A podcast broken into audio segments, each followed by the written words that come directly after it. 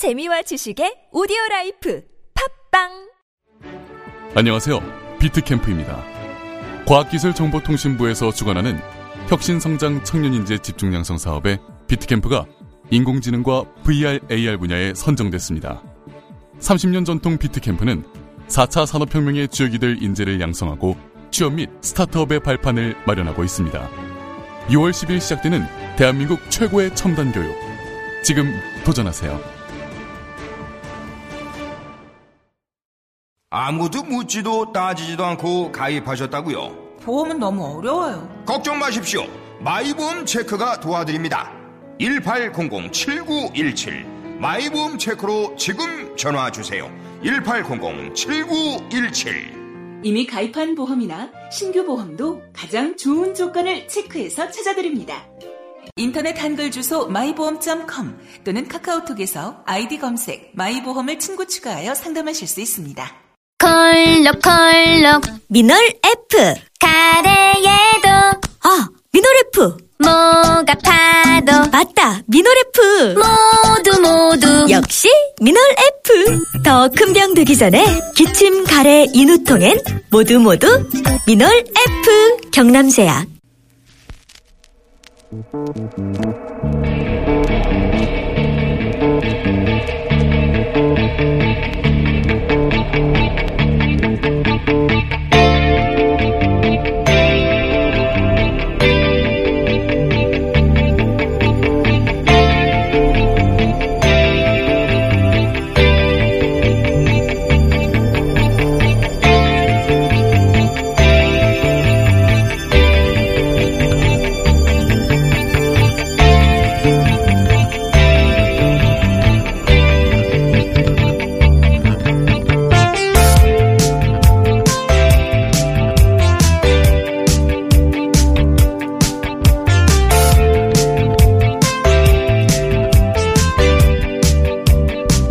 안녕하세요. 김호준입니다. 지난 월요일부터 5.18 당시 보안사 특명부장 허장원 씨와 미군 정보요원 김용장 씨의 5.18 관련 증언이 계속 이어지고 있습니다. 발포 명령이 아니라 사살 명령이다. 특수부대 편의대가 투입됐다. 북한군 개입설은 전두환의 날조다. 시신들이 감회장 됐다가 소각됐다. 여러 사건들이 재조명되고 있습니다. 물론 이들 개별 사건들의 구체적 사실관계를 명백히 밝히는 것도 대단히 중요합니다. 그런데 저는 지금은 보다 근본적인 질문을 해야 할 때가 아닌가 싶습니다. 5.18이 애초 왜 벌어진 창극인가? 5.18은 그저 우연히 일어난 비극일 뿐인가? 그게 아니라 5.18은 신군부가 국가 권력을 찬탈하기 위해 반드시 필요했던 중간 단계 기획 사건이 아니었는가? 그러니까 5.18은 1979년 12월 12일부터 1981년 3월 3일 장충체육관에서 전두환 일당이 국가 권력을 완전히 장악하게 되는 순간까지 1년 4개월간의 내라는 뭐 군사 반란, 구테타 플랜이란 큰 그림 속에 한 퍼즐로 봐야 하는 거예요. 아닌가. 바로 그 질문을 할 때다. 김원준 생각이었습니다.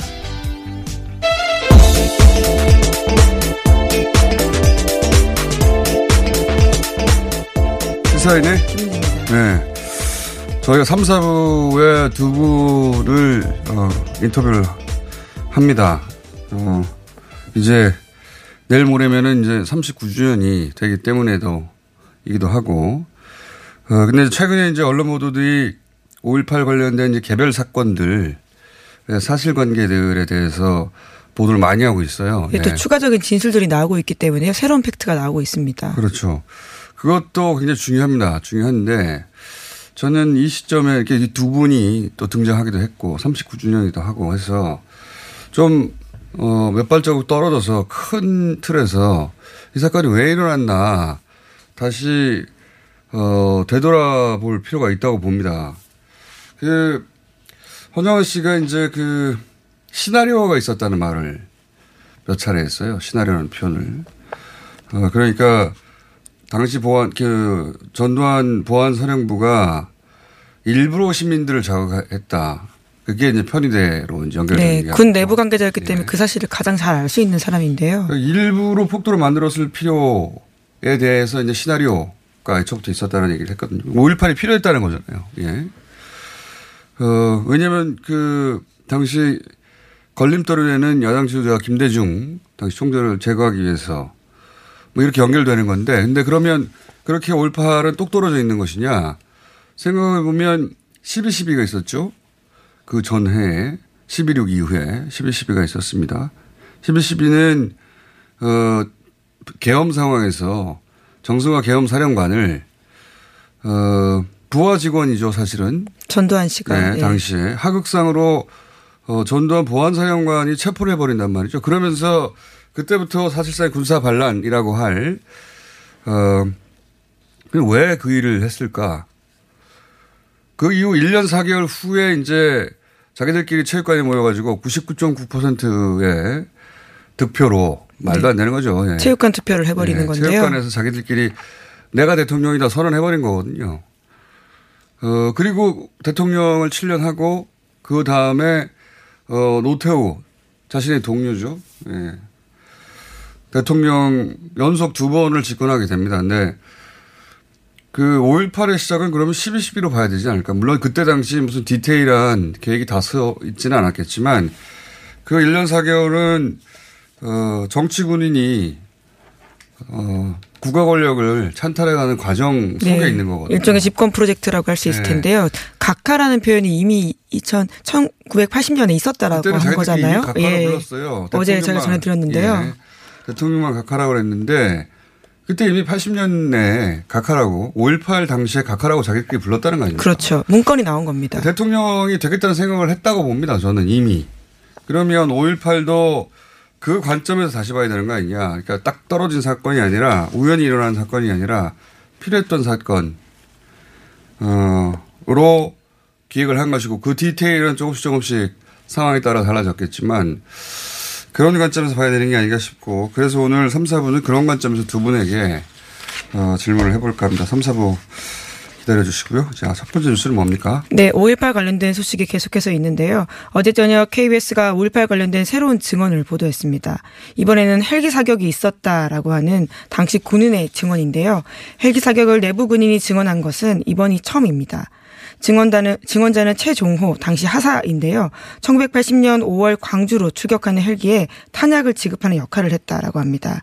그리고 나서는 광주로 추격한 헬기가 탄약 500발 정도를 발사하고 돌아오는 장면을 봤다라는 건데요. 이게 이제 일단 전두환 씨는 헬기 사격은 없었다고 지금 주장하고 있고요. 그리고 당시 헬기 조종사들도 증언을 하지 거부하고 않았다라고 있습니다. 하고 예. 있는데 뭐 헬기 조종사들은 자기들이 민간인을 향해 총을 쐈기 때문에 그리고 5.18 이후에 당시 보안사령부는 5.11 대책반 이런 걸 만들어서 그때 벌어졌던 일에 대한 자료들을 다 지웠다고 하지 않습니까? 근데 이제 이분은 이 최정호 당시 하사는 그 헬기에 탄약을 싣던 역할을 하던 사람이에요. 그래서 네. 정확하게 몇 발을 싣고 가서 몇 발을 쓰고 돌아왔는지 알죠. 예, 그렇죠. 굉장히 정확한 진술들을 하고 있는데요. 당시에 탄약 관리하는 하사로 복무했기 때문에 얼마가 실렸고 돌아왔을 때 무엇이 있었다라는 이야기들을요. 이번에 KBS가 500발이 했습니다. 없어졌더라는 얘기고. 근데 이제 최종호 하사가 있던 그 항공단에서는 코브라 헬기 두 대하고 500MD라는 헬기 한 대, 총 세 대가 그 정도로 쓰고 왔다는 거거든요. 근데 어 작년에 국방부에서 자체 어 5.18 조사위 발표에 의하면 그때 그 500MD가 12대가 나갔다고 해요. 다른 데서 나간 거죠. 그러면 어, 여기 세대로 500발이었으니까 훨씬 더 많은 어, 탄약이 사용될 가능성이 높다. 네, 그 정말 되겠죠. 전쟁이었다라고 볼 수밖에 없는 상황인 건데요. 그리고 이제 어, 이분이 이런 분이 앞으로 더 많이 나올 것 같아요. 이제는 지금 사실은 어, 두, 두 분이 물꼬를 섰다고 봅니다. 굉장히 중요한 정원, 증언들을 하고 있고. 그래서 이런 분이 더 나올 것 같은데 이 고폭탄을 싣고 왔다는 거예요. 고폭탄은 전, 고폭탄이 뭐냐면 어, 화약을 그 가득 채워가지고 터지면은 파편이 막 날아와서 흔히 말하는 군 용어로는 인명 살상용 사람 많이 죽이려고 만든 전쟁 때 쓰는 거거든요. 네, 그래서 당시에 최종호 하사도 이렇게 물어봤다라고 하는데요. 전쟁 난 것도 아닌데 고폭탄을 왜 내주냐라고 물어봤더니 시키는 대로 그대로 하라. 아무도 따지지 말라. 이렇게 이야기했다고 합니다. 그러니까 헬기에서 사격이 있었다는 것은 물론 오늘 3, 4부에 나올 두 분도 어, 증언하겠지만 이건 너무 명백한 겁니다. 이제 사실은. 예, 물론 최종호 하사는 고폭탄은 손 안 대고 그대로 돌아왔다라는 증언도 하고 있긴 합니다. 대신에 보통탄 이런 것들이 다 500발 네. 가까이 쓰였다라고 하는 건데요. 자, 헬기에서 기총사격. 그러니까 민간인을 상대로 헬기에서 기관총을 쏜다는 건 자위권의 차원에서 설명할 수가 없는 거예요. 어, 이건 그냥 헬기에서 민간인을 향해 기관총을 쏜다는 것은 죽이려고 한 겁니다. 그냥. 예. 어쩔 수 없이 군이 자위권을 발동할 수 없었다고는 아무 상관없는 얘기거든요. 그래서, 어, 지금 그 전두환 씨는 그걸 부인하는 거죠. 이때까지 계속 자위권 발동이라고 그랬는데 헬기에서 기관총을 쐈다는 건 자위권이라고 할 수가 없거든요, 절대로. 네, 그렇죠. 이제까지 피해자들이 아주 오랜 시간 동안 해왔던 증언인데요. 더 이상 외롭지 않게 군 내부에서도요 이런 이야기들이 나오게 된 겁니다. 자, 이런 증언들이 앞으로 계속 더 나올 것 같고요. 자, 다음 뉴스는요. 네, 심재철 자유한국당 의원이 20여 전에 5.18 민주화 운동 피해자로 인정받아서 정부 보상금을 받았다고 오늘 아침 경향신문이 보도했습니다. 지금까지 심의원은 5.18 민주화 운동 유공자 명단을 공개하라 이렇게 주장해 왔었는데요. 정작 자신이 5.18 피해자로 인정이 돼서 보상금까지 받았다라는 사실은 공개하지 않았다라고요. 경향신문이 지적하고 있습니다. 아, 이건 또 재밌는 뉴스네요. 예. 어, 김대중 내란음모 사건과 5.18은 뗄래 뗄 수 없는 관계가 맞고, 심재철 의원은 당시, 어, 학생운동의 리더로서 이 김대중 내란음모 사건에 연루돼서 재판을 받았기 때문에 그때 당시의 기준으로는 5.18 민주운동의 피해자가 맞죠. 예. 그 이후에 삶이 어땠든 간에. 맞는데, 근데 지금은 이제 그 5.18 관해서 유공자, 어, 공개해야 된다는 소위 이제 극우 쪽의 주장들을 본인이 하고 있잖아요. 근데 네. 알고 봤더니 정작 본인은 그때 돈을 받았다. 네, 세금이 얼마나 어떻게 들어갔는지 공개해야 된다. 이런 식의 주장들을 해왔었는데요. 정작 자기가 그런 사실들을 밝히지 않았다라는 점들을 경향신문이 지적하고 있는 거고요. 이에 대해서 심 의원은 경향신문과 통화해서 모르겠다. 내가 신청했었는지 한번 알아보겠다. 이렇게 이야기했는데. 이거는 본인이 신청해야 주는 돈입니다. 네, 광주시 관계자도 그렇게 이야기하고 있습니다. 관련법에 따라서요, 본인이 반드시 신청하도록 되어 있고, 신청하지 않은 사람에 대해서는 심사 자체가 이루어지지 않는다라고 합니다. 이런 걸 기억하고 싶지 않아서 술을 잊어버렸거나 아니면 그렇게 쉽지 않죠. 적은 액수가 아니었을 때 당 기준으로. 자, 그런 일이 있고요. 또 관련 뉴스가 있나요? 네, 5.18 관련된 소식 하나만 더 전해드리면요. 5.18 망원 의원 등에 대한 징계안이 사실상 5월 18일까지 처리가 어렵다라고 합니다. 징계안에 대한 심의할 자문위원회조차 열리지 못하고 있기 때문이라고 하는데요. 국회 윤리특별위원회가 어제 간사회동을 갖고 징계안 처리 방안 논의했는데요. 결론에 이르지 못했다라고 합니다.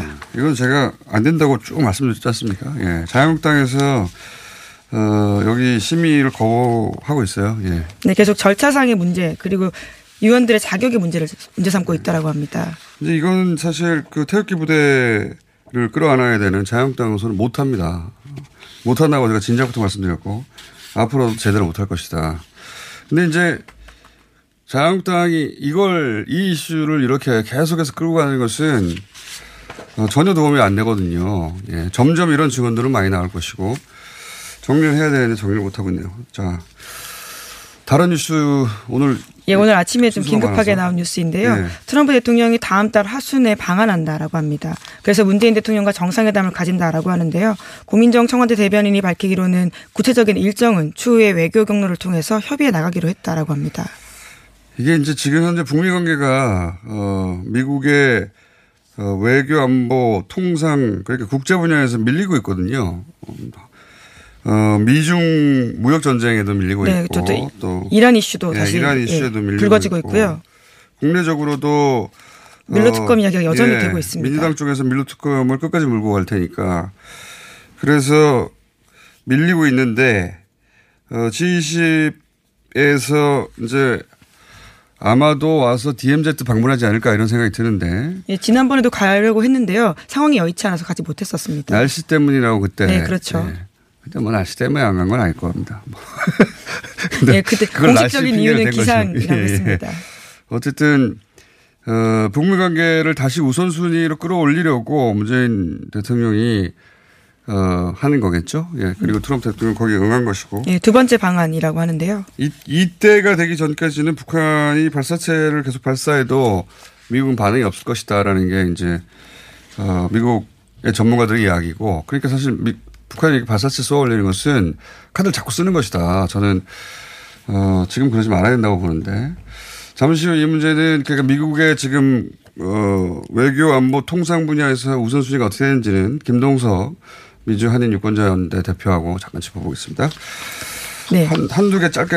네, 국회 소식 전해드리면요. 오신환 의원이 어제 바른미래당의 새 원내대표로 선출되었습니다. 네. 이로써 공수처 설치안 등 패스트트랙 지정 법안들의 본회의 처리가 다시 안개 속으로 빠져들었다라는 평가가 지배적입니다. 오신환 어, 원내대표가 됐다고 해서 더 안개 속으로 된 건 아니고요. 예. 패스트트랙은 어, 이미 지정이 됐기 때문에 그 자체가 무산될 일은 없어요. 근데 패스트트랙은 절차지 통과가 아니거든요. 그러니까 어, 오신환 체제가 아니었어도 여러 가지 법안들은 아마 논의가 됐을 겁니다. 예, 논의가 됐을 텐데 오신환 원내대표 체제 출범의 의미는 정계 개편이 이제 시작됐다 이렇게 봐야 되겠죠. 왜냐하면 오신환 어, 대표 쪽 어떤 예, 예, 세력을 뒤에 바른당 합고 예. 안철수 어, 바른당 출신 그러니까 유승민계 안철수계가 어, 밀었던 분인데 그렇다면 손학규 대표 현 대표 체제를 바꾸려고 할 것이고 그러면 당권파가 바뀌는 것이죠. 이 당권파는 그러면 바른 미래당으로 새로운 당권파는 총선을 치르려고 하는 건가? 예, 거기에 큰 의문부호가 붙어 있는 상황입니다. 예. 그래서 정계 개편의 신호탄으로 봐야지 뭐 패스트트랙 어쩌고저쩌고 하는 것은 뭐 지금 여기 쟁점이 아니라고 봅니다. 어차피 패스트트랙은 논의했을 테니까. 네, 사보임도 인원이 바뀌었다라고 해서 예. 그것도 지금 이야기가 되고 있습니다. 정계 개편이 핵심이다. 이제 봐야 될 질문. 아 그리고 강신명 이철성 청장이 예. 예, 구속됐습니다. 두 경찰청장이 한꺼번에 구속영장이 청구된 건 처음인 것 같은데 이 어떤 사건인지는 저희가 따로 한번 다루겠습니다. 근데 지금 포인트는 이건 같습니다. 두 사람 중에 한 사람 강신명 전 청장만 구속됐거든요. 네, 이철성 전 청장은 풀려났습니다. 네, 그러니까 이 사건은 포인트가 이건 같습니다. 둘 다 구속될 사안인데 한 사람이 어, 한 사람을 봐준 거냐 아니면 둘 다 기각될 사건인데 한 사람을 구속, 구속시킨 거냐. 저는 거기 포인트가 있다고 보는데 예, 정보 경찰 정치 관여 혐의라고 하는데 현재 경찰도 전직 검찰총장을 수사하겠다라고 나서고 있는 상황이거든요. 예, 검경 수사권 조정 때문에 벌어진 갈등 중에 벌어, 이런 일이 벌어진 거 아니냐. 근데 이제 어쨌든 둘 다 구속사이냐, 둘 다 기각사이냐, 기각사이냐, 이건 저희가 조만간 다시 짚어보겠습니다. 자, 오늘 여기까지 하겠습니다. 시사인 김은지였습니다. 감사합니다.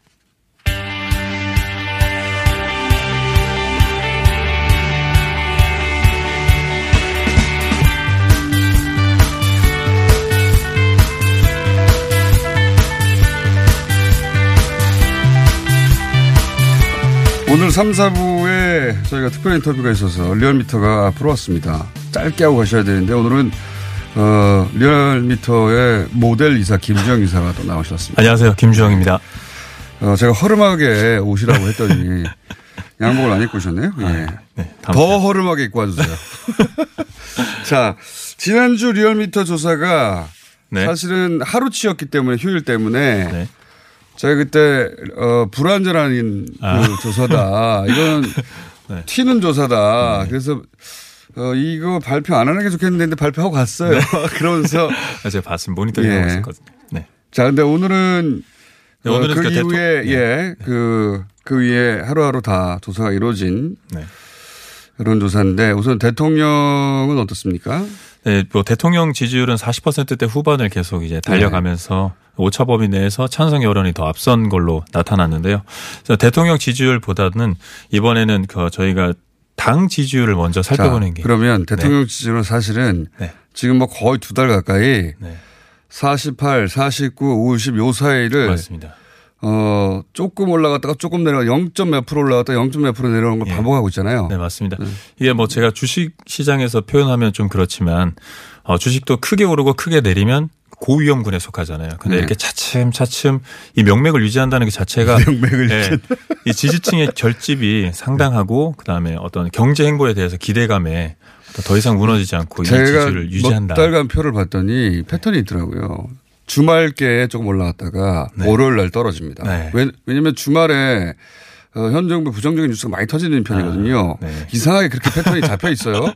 그래서 월요일께 또 떨어져요. 네, 그러다가 40% 떨어졌죠. 화, 수, 목 다시 회복되어 갑니다. 네, 다- 그래서 주말 가까워가면 50%대 올라갔다가 월하에 또또 떨어졌다가 다시 올라가. 이거 아. 계속 반복이죠. 아, 너무 너무 정확하십니다. 계속 반복이고 네. 그래서 어, 어, 이번에도 48.9 정도다. 네. 근데 네. 이제 정당은 완전 크게 움직였어요. 네, 정당은 저희가 그 민주당과 한국당 지금 강대강 지금 극치에 네. 다다랐는데요. 민주당은 어 9월 3주차 이후 최고치를 경신해 8개월 만에 최고치를 경신해서 4.6% 포인트 상승한 43.3%를 기록했습니다. 저희가 5월 8일을 기준으로 일간 집계에서 민주당과 한국당은 거의 오차 범위 내에서 접전이었거든요. 지난주에 네.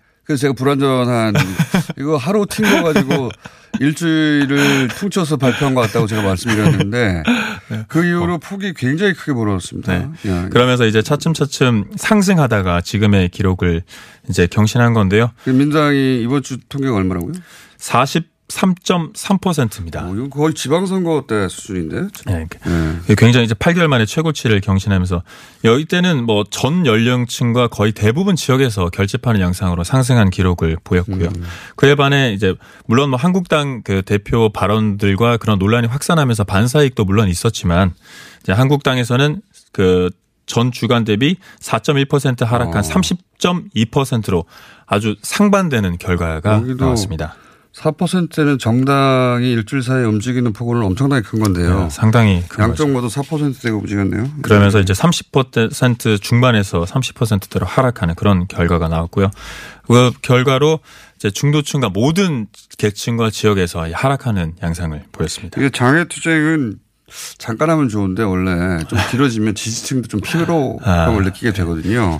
너무 길, 길게 장애 투쟁을 잡았어요. 네. 어쨌든 43.3 대 30.2 네. 굉장히 큰 폭을 오르네요. 네, 4, 4, 4%포인트 이상의 격차로 벌어진 거니까요.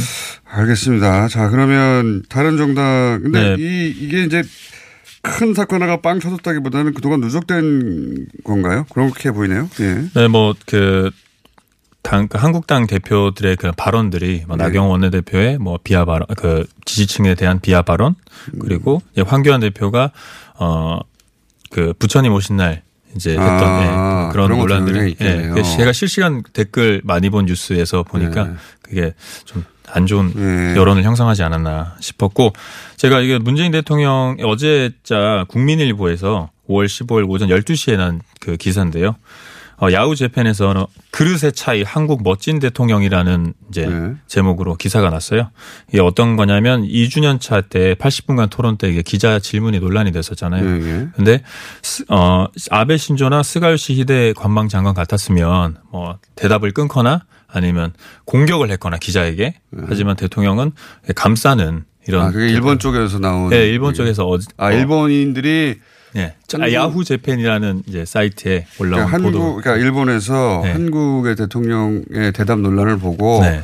일본에서는 굉장히 일본의 좀 지도자는. 저렇게 하지 않는다. 네네. 아. 지금 이렇게, 이렇게 비교하면서 근데 이건 어, 정당 지지율하고 무슨 상관이 있습니까? 아 이건 이데올로기를 떠나서 이거는 뭐 칭찬 받아 칭찬해야 될 거는 그러니까 정당 칭찬. 지지율하고 무슨 상관이냐고. 아, 네. 이제 대통령 지지율로 이제 넘어가면서 이런 대- 트윗이 어, 댓글이 15,000개 이상 뜨고 아. 리트윗이 많이 되면서 아마 오늘 지지율에 영향을 미치지 않을까 해서 말씀드린 겁니다. 알겠습니다. 어쨌든 정당은 큰 격차를 벌였다는 게 눈에 띄는 포인트고 네. 바른정당하고 바른정당은 이제 어제 오신환 원내대표가 대표로 선, 선출되면서 많은 언론 보도가 있었는데도요. 음. 아주 약세로 4%대로 0.1%포인트 하락한 4.8%를 기록했습니다. 자 시간이 없어요. 빨리 해서 예. 네. 정의당은 2% 하락한 5.1%, 평화당은 지난주와 동일인 2.2%를 기록했고 무당층은 1.4%포인트 증가한 12.6%를 기록했습니다. 조사기요. 이번 주중 조사는. TBS 의뢰로 리얼미터가 5월 13일부터 15일 동안 사흘 동안 전국 19세 이상 1,502명을 대상으로 유무선 전화 면접 자동 응답 방식을 실시했고 표본 오차는 95% 신뢰 수준에 플러스 마이너스 2.5%포인트 응답률은 6.5%. 이번 주는 5.18 왜곡 처벌법 제정에 관한 국민 여론이네요. 이거 네. 올해 2월 달에 조사했던 걸로 기억하는데. 네, 2월 13일에 저희가 조사했는데 그때는 찬성이 55% 반대가 35%였는데요. 아, 여론의 변화가 어떻게 됐냐? 네, 이번은 찬성 여론이 다소 확대되면서 예. 찬성이 60.6% 10명 중 6명이 찬성을 했고요. 그 반대는 30.3%를 기록했습니다.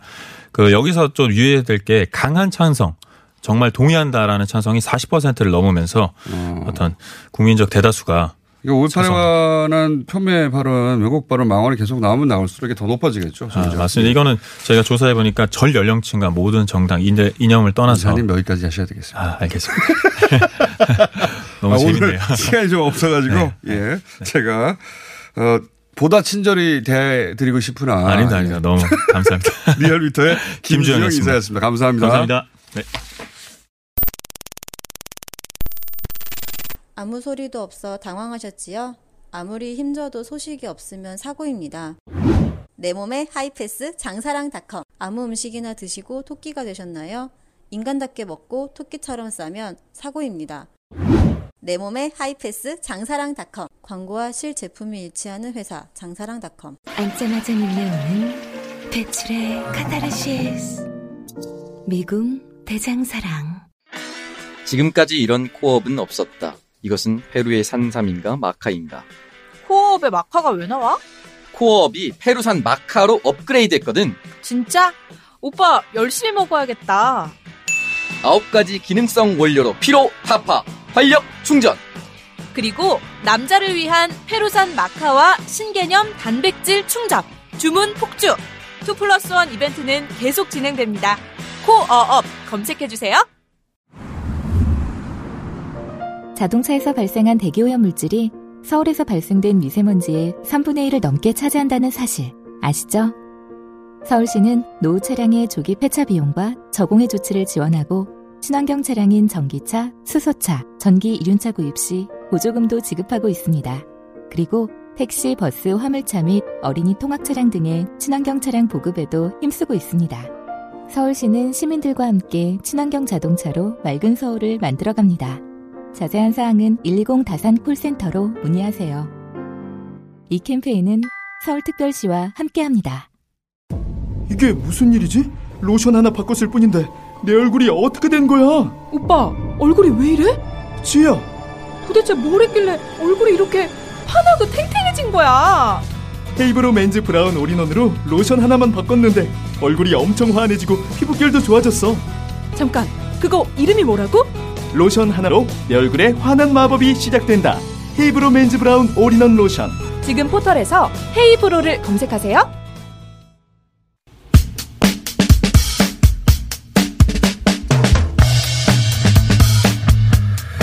어제 뉴스공장에서 미국의 보수 안보 전문가 해리 카자니스 미 국익센터 한반도 연구 소장과 인터뷰를 통해 어, 이런 얘기를 나눴습니다. 지금 현재 워싱턴이 한반도 문제에 정신을 쏟을 여유가 없다. 우선순위가 어, 다른 것들이다. 자, 추가로 좀 짚어보겠습니다. 워싱턴, 워싱턴 정가 엔진으로 현재 워싱턴의 핵심 이슈가 뭔지. 미주 한인 유권자연대 김동석 대표 전화 연결됐습니다. 안녕하십니까? 네, 안녕하세요. 네, 지금 회에 있습니다. 오늘은. 지금 뭐 미 의회 복도시라고요. 네, 복도 구석택에 빈 방이 있어서 들어갔습니다. 빈 방에. 예.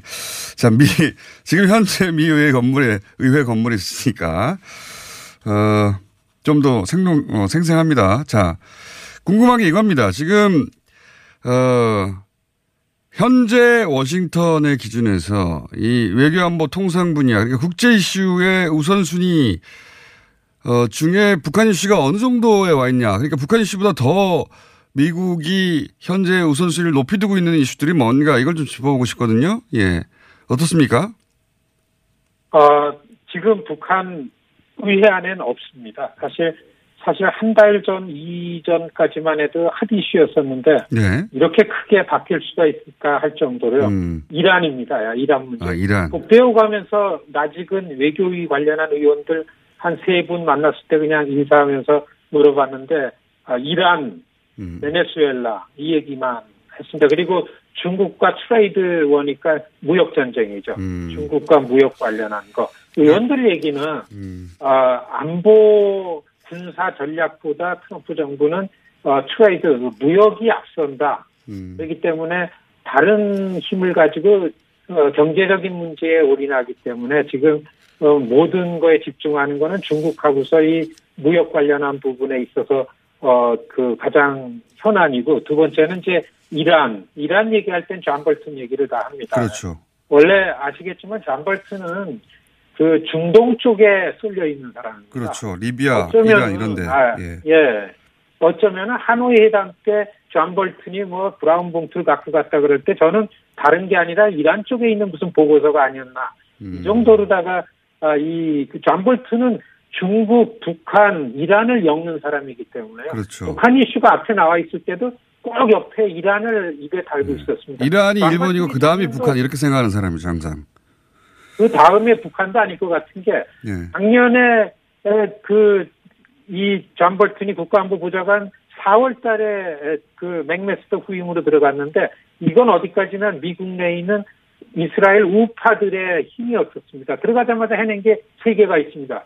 예루살렘으로 다 미국 대사관 옮겼죠. 예. 그 다음에 골란고원, 골란고원 시리아 게 아니라 이스라엘 거다라는 거 나왔죠. 예. 그 다음에는 우파, 네타냐후가 5선 선거를 성공했습니다. 예, 예. 아주 가뿐하게 하면서 서서히 서서히 이 그 존 볼튼은 트럼프 대통령 옆에서 모든 이슈의 중심은 중동을 이스라엘 보호하는 중동 이슈로 간다 이렇게 하고 이런 얘기가 있습니다. 마이클 플린하고 맥메스터 때 국가보좌관일 때 트럼프한테 올라가는 아침 보고서에는 한 두 장 내지 세 장이 있는데 그때는 맨 앞장에 북한 문제 한반도 어, 언급이 됐었는데 존 볼튼 때서부터는 세, 세 번째 페이지 아니면 음. 없을 때도 있다. 이런 얘기가 있을 정도로 이 외교 현안에서 어, 존 볼튼 때문에 밀렸습니다. 북한 이슈가요. 음, 그렇군요. 그, 예, 많은 전문가들이 이렇게 얘기합니다. 최악의 정책은 어, 현안이 아닐 때, 예. 그러니까 아무것도 안 한 것만큼 더 나쁜 정책은 없다. 아, 이런 얘기를 하는 사람들을 종종 듣습니다. 그래서 어, 한반도 평화 위해서는 대통령 머릿속에 늘 이게 있어야만 이게 그렇죠. 진전이 있다. 계속 아, 환기시켜야 저는 절대적으로 되는데. 여기에 원인이 있다고 봅니다. 네. 그러니까 존 볼턴이 점점 이란이라든가 베네수엘라, 베네수엘라도 관심이 많죠. 존, 볼- 존 볼턴은. 그러니까 정권을 뒤집는 거에 굉장히 관심이 많은 사람인데 지금 트럼프 대통령 옆에서 어, 안보 이슈의 우선순위를 이란 혹은 베네수엘라로 조정하면서 어, 북한이 지금 밀리고 있다 이렇게 보시는 거네요. 그렇죠. 의원들 대화해볼 때 이란에 관한 걱정이 사실 2002년, 2003년 때에 존 볼튼 때문에 불이 붙여졌는데 그때하고 어, 그때를 걱정을 많이 합니다. 이란을 끄집어냈고 존 볼튼이 있고 이거 진짜 지금 저 그 이란 근교의 해협에 긴장이 막 아, 순식간에 올라가고 있고 어, 이런 걸 볼 때 걱정을 많이 할 때 보면은 북한보다는 중동 문제가 지금 존 볼튼을 인해 가지고 우선순위고 두 번째는 대통령 머릿속에는 무역입니다. 예. 알겠습니다. 자, 중국과의 예, 농산물 예. 관세 여기에 꽂혀 있는 거죠. 어, 트럼프 대통령은 미중 무역 전쟁 그리고 볼턴은 이란 이슈 이러, 이러면서 이제 어, 외교 통상 안보 분야에서 북한의 이슈가 세 번째 뭐 이상 밀리고 있는 상황이다 이렇게 요약될 것 같고요. 대표님 오늘은 여기까지만 짚고 그러면 미국의 국내 정치적 이슈는 어, 뭐가 있고 그다음에 의회는 어떤 반응인지는 저희가 내일 다시 한번 연결하겠습니다. 예, 오늘 말씀 여기까지 듣겠습니다. 네네. 감사합니다. 자,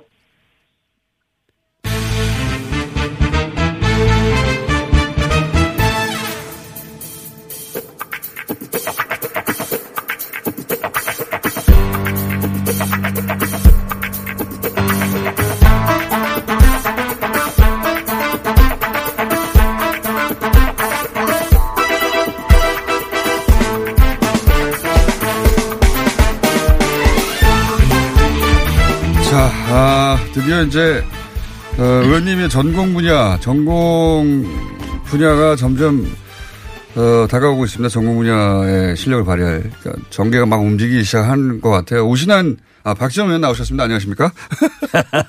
너무 시간이 없어 바로 본론 들어갈 뻔 했네요. 예. 안녕하십니까. 수식어가 붙어야죠. 정치구단. 이번엔 좀 몰랐습니다. 아, 몰랐습니까? 3당 원내대표 다 맞췄잖아요. 네, 그렇죠. 정치 10단으로 하겠습니다. 예. 14단. 14. 14단 북미 관계를 맞추실 때 이제 거기까지 올라갈 수 있고요. 예. 국내는 10단으로. 10단. 예, 10단. 어, 3당 원내대표 모두 맞추셨죠. 예, 모두 맞추셨고. 특히 오신환 김성식 의원은 어, 긴가민가 했거든요, 다들. 누가 될까? 뭐 이러면서. 네. 그것도 맞추셨고. 어제 투표하는 순간까지도 우리 보좌관은 네. 한두 표 차이로 김성식 의원이 이긴다. 네. 그렇게 얘기해서 두고 봐라. 아주 형편없이 떨어진다. 큰 표차로 실제로 이겼습니다. 그렇습니다. 큰, 큰 표차라고 할 수 없는 게 개표하다가 멈췄어요. 과반이 넘어가지고. 그 자체가 굉장히 큰 표차예요. 네, 그렇죠. 제가 말씀드렸잖아요.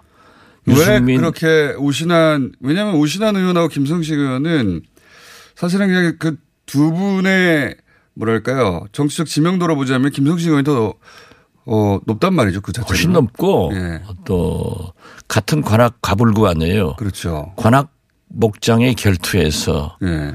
결국 안철수 유승민이 이긴 거예요. 그런 걸로 보시면 손학규가? 예. 패배한 거고. 그러니까 김성식 오신한 두 개인의 대결이 아니라 세 대결로 이제 그렇죠. 예. 그렇기 때문에 손학규 대표에게 손을 빨리 빼라. 그건 진작부터 하셨는데 이미 늦지 않았습니까? 팔을 빨리 빼지 않아 가지고 결국 폭탄은 김성식 의원이 맞은 거예요. 그러면 자 앞으로 어떤 일이 벌어집니까? 손학규 대표 체제를 이제 흔들려고 여기는 탄핵 그 절차는 없지만 물러가라고 계속 할 거 아닙니까, 그죠? 손학규 대표가 금망신 당하기 전에 네. 물러가야죠. 물러 이제 물러갈 수밖에 없습니다. 그럴 수밖에 없다. 소속 그렇죠. 의원들이 다 이렇게 나오고. 예. 정치는 쇠이고 예. 타이밍이고 어? 지금 흐름인데 예. 바른 미래당의 흐름은 손학규가 아니에요. 예.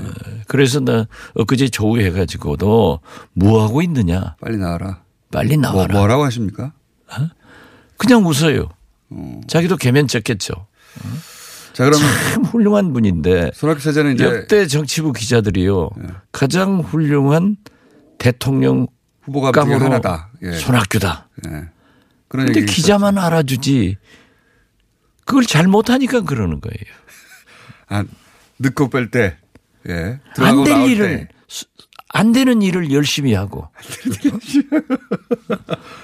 부지런히 돌아다녀서 사람 만나고 혼자 결정해가지고 그 결정은 항상 똥볼 차고 이게 문제예요.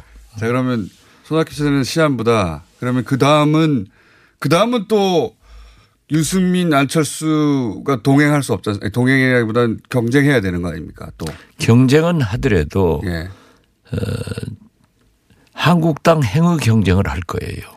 그러면 제가 그 얘기를 했더니 벌떼같이 예. 그 수화 졸병들이 저한테 공격을 하더라고요. 들이 쏘아 쩔병들이. 아 그렇죠. 어, 저보다 뭐 배지 다른데 선수다. 어, 그 사람들은 그렇게 돌아다녀도 배지를 못하는 선수들이에요.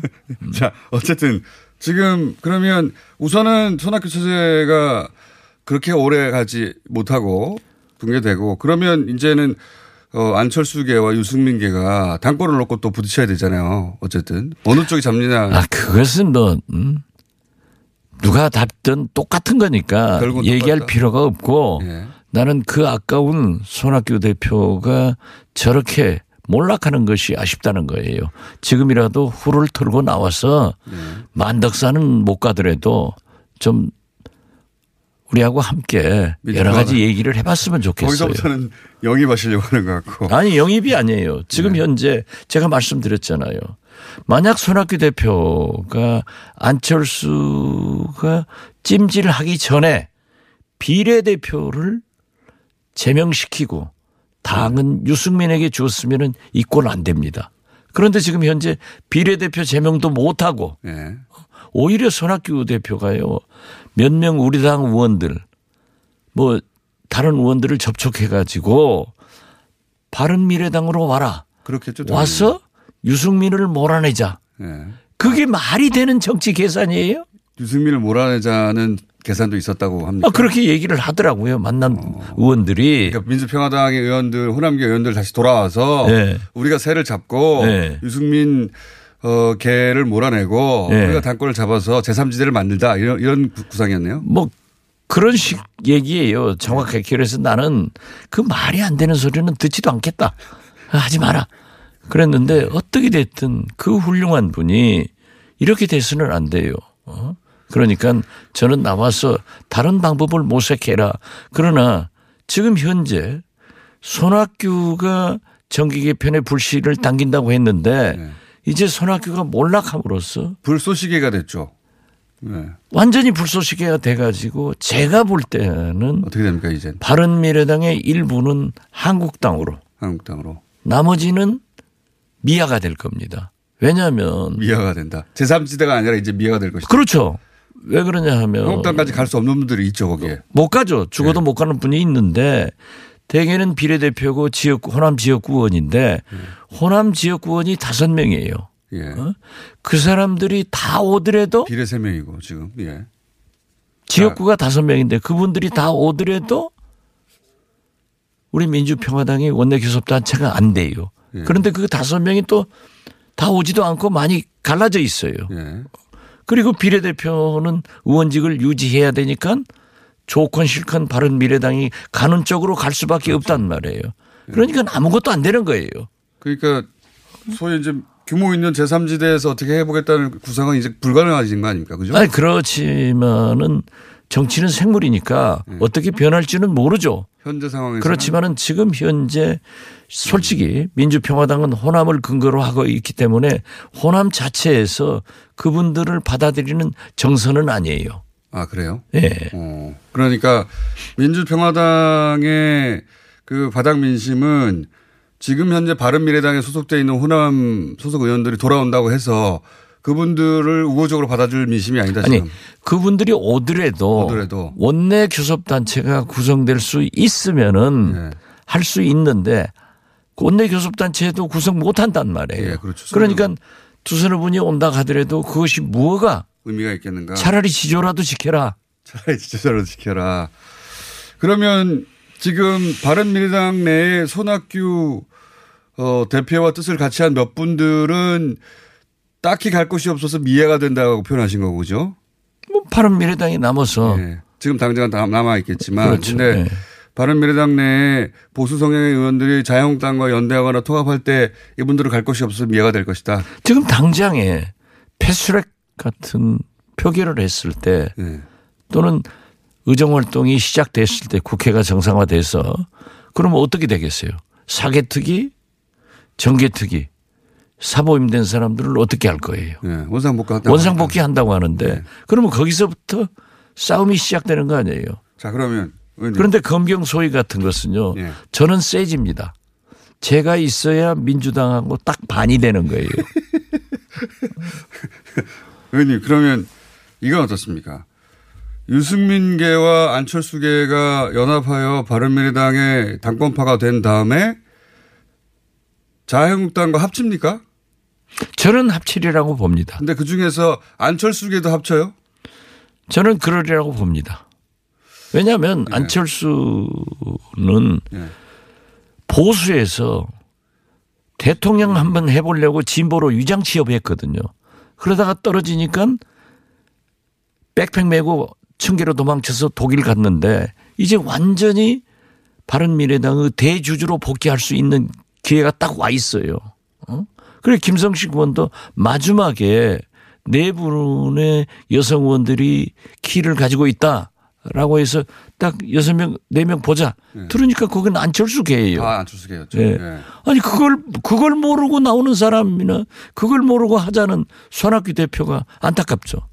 난 좋은 인물 김성식만 참, 참 좋은 사람이에요. 그러면 실력 있고. 민주평화당은 어떻게 됩니까? 민주평화당은 무사태평. 무사태평. 아무 문제 없이 잘 나갑니다. 그냥 요 상태 그대로 요 상태 그대로 나가고 예. 어, 우리는 민주당보다도 더 개혁적으로 예. 예. 그리고 호남을 확실하게 대변할 수 있다. 예. 이런 것을 기치로 들면은 최소한도 근데 유, 유승엽 원내대표는 생각이 좀 다르신 것 같은데요. 아, 여러 가지 계산이죠. 예. 존재감 확인도 되고 어? 유성엽 의원은 사실 어, 고시를 합격해서 전라북도 행정 부지사 뭐 이런 독자파에 가깝지 않습니까? 이분 경력이 많아요. 예. 경력이 많은데 그런. 참 그 젊은 세대로서 어, 다음에 대권 후보도 생각하는 사람인데 굉장히 개성이 뚜렷하고 정치적 소신이 있기 때문에 네. 소신 발언을 하는 거예요. 그러니까 지금 현재 연동형 비례대표도 반쪽짜리니까 그리고 의원 정수도 느려야만이 네. 지금 호남의 경우 28석입니다. 예. 그런데 만약 7석, 8석 줄어버리면은 21석이 되는 거예요. 그렇죠. 영남은 67석에서 7석 줄어봐야 60석이 되는 거예요. 예. 많은 집에서 적게 줄어가지고 얼마 안 되는 차이인 거. 우린 본래 적은 곳에서 많이 줄어버리니까 네, 네. 농어촌이 피폐되니까 그것을 막자 하는 것은 뭐 의원 정수 얘기는 어, 똑같은 얘기예요. 예, 꺼내는 건 이해가 가는데 제가 궁금한 것은 지금 이 관점에서 유승엽 원내대표가 그리는 이 정계 개편의 그림이 따로 있으니까 이런 주장할까요? 아, 그 유성엽 대표는 제3세대를 지금도 만들 수 여전히? 있다. 예. 초등학교 대표 나와서 만들자. 아니 그러니까 만들 수 있다 하는데 그것도 저는 명분이 쌓여야 되니까 네. 우리가 완전히 닫아버리는 열린 마음을 강조하는 그런 뜻으로 저는 해석하고 있습니다. 음. 그러니까 당장 어떻게 하겠다가 아니라 예. 예. 어떤 선언적 당장 할 힘이 없어요. 힘이 없다 실제로는 선언적 의미다. 그렇죠. 그런 정도다. 알겠습니다. 5.18 이제 곧 39주년이니까요. 5.18 관련해서 자유한국당이 계속해서 이런 반응들을 쏟아내고 그 소속 의원들의 징계 처리를 계속 안 하고 있는 이유가 뭘까요? 그건 본래 텐데. 예. 그러한 역사적 사실을 부인하기 위해서 태어난 당이 5일 한국당이에요. 어? 그렇기 때문에 황교안 대표 보십시오. 어? 대표 경선 후보 때는 모든 게 세모 아니었어요. 네, 모호한 지금. 네, 아주 모호하고 5.18도 박근혜 탄핵도 WPC도 어? 그러다 지금은 다 미래로 가자 하는데 저는 이 자리를 빌어서 말씀드립니다. 이 전남 5.18 대회를 3일 전에 목포 역전에서 했어요. 예. 처음으로 전라남도가 주관을 해서 하는데 한 2, 3천 명 모였어요. 저는 거기 격려사를 통해서 5.18 주체 세력들이 모여 있으니까 굉장히 조심스럽더라고요. 예. 제가 황교안 대표는 5.18 광주 기념식에 참석해라. 예. 참석하기 전에 숙제를 하고 온나. 네. 지난번처럼 자극해서 물병 맞으려고 오지 말고 네. 숙제를 하고 와라. 안 하고 가는 거 아닙니까? 망한 의원을 제명 처리하고 예. 어? 진상조사위원회를 바꾸고 그리고 와라. 만약에 그렇게 처리하지 않고 오더라도 위대한 광주 전남 시민들은 어떠한 경우에도 물리적 행사를 하지 말고 그러니까 이성을. 지키자. 혹여 안 하고 오더라도 광주 시민들은 평화적으로 맞이하자. 그렇습니다. 침묵하면서 이성을 가지고 맞이하자. 그렇지만 그 중에요.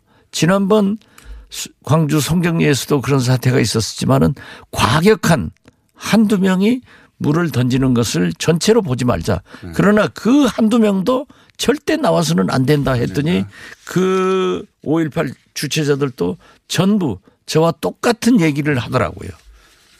한 가지만 더 여쭤보겠습니다. 중요한 내용인 것 같은데 오늘 그렇지 않아도 이제 그 김용장 허장환 씨 그 미군 정부 요원이었다는 분하고 보안부대 당시 수사관이었다는 분두 분을 저희가 3, 4부에 모시는데 5.18이 시나리오였다는 얘기를 하시거든요. 그 대목에 대해서 어떻게 생각하십니까? 글쎄요, 뭐 경상도는 예. 적당치 않고 김대중 고향인 목포에서 하려고 했더니 너무 변두리고 적고 어? 그러니까요. 광주가 좋았다. 예. 골랐다는 거 아닙니까? 예, 일부러. 예. 그래서 광주를 골라가지고 거기서 일으켰다 예. 하는 그 두 선생님들의 증언을 듣고 저도 깜짝 놀랐습니다. 그런 관점은 없었거든요. 예. 그건 처음 예. 나온 얘기인데. 광주를 일부러 골라서 일으켰다는 예. 거니까. 그러니까 어? 영남은 그 세력들의 고향이고 예. 본거지니까 마산도. 고려했다는 거 아니에요? 예. 그렇죠. 목포를 겨냥했다가 목포도 뭐 멀고 멀고 좁고 적고 네. 어? 그래서 광주를 택하고 결국 김대중을 겨냥했다고 하는 것에 대해서 물론 5.18은 신군부가 김대중을 연행하기 위한 때문에 예. 맨 처음에 구호가 김대중을 석방하라 했습니다. 그렇죠. 그런데 아 역시 이렇게 무도한 짓을 지역까지 골라가면서 사전 계획으로 일으켰구나 하는 굉장히 중요한 두 선생님들의 증언이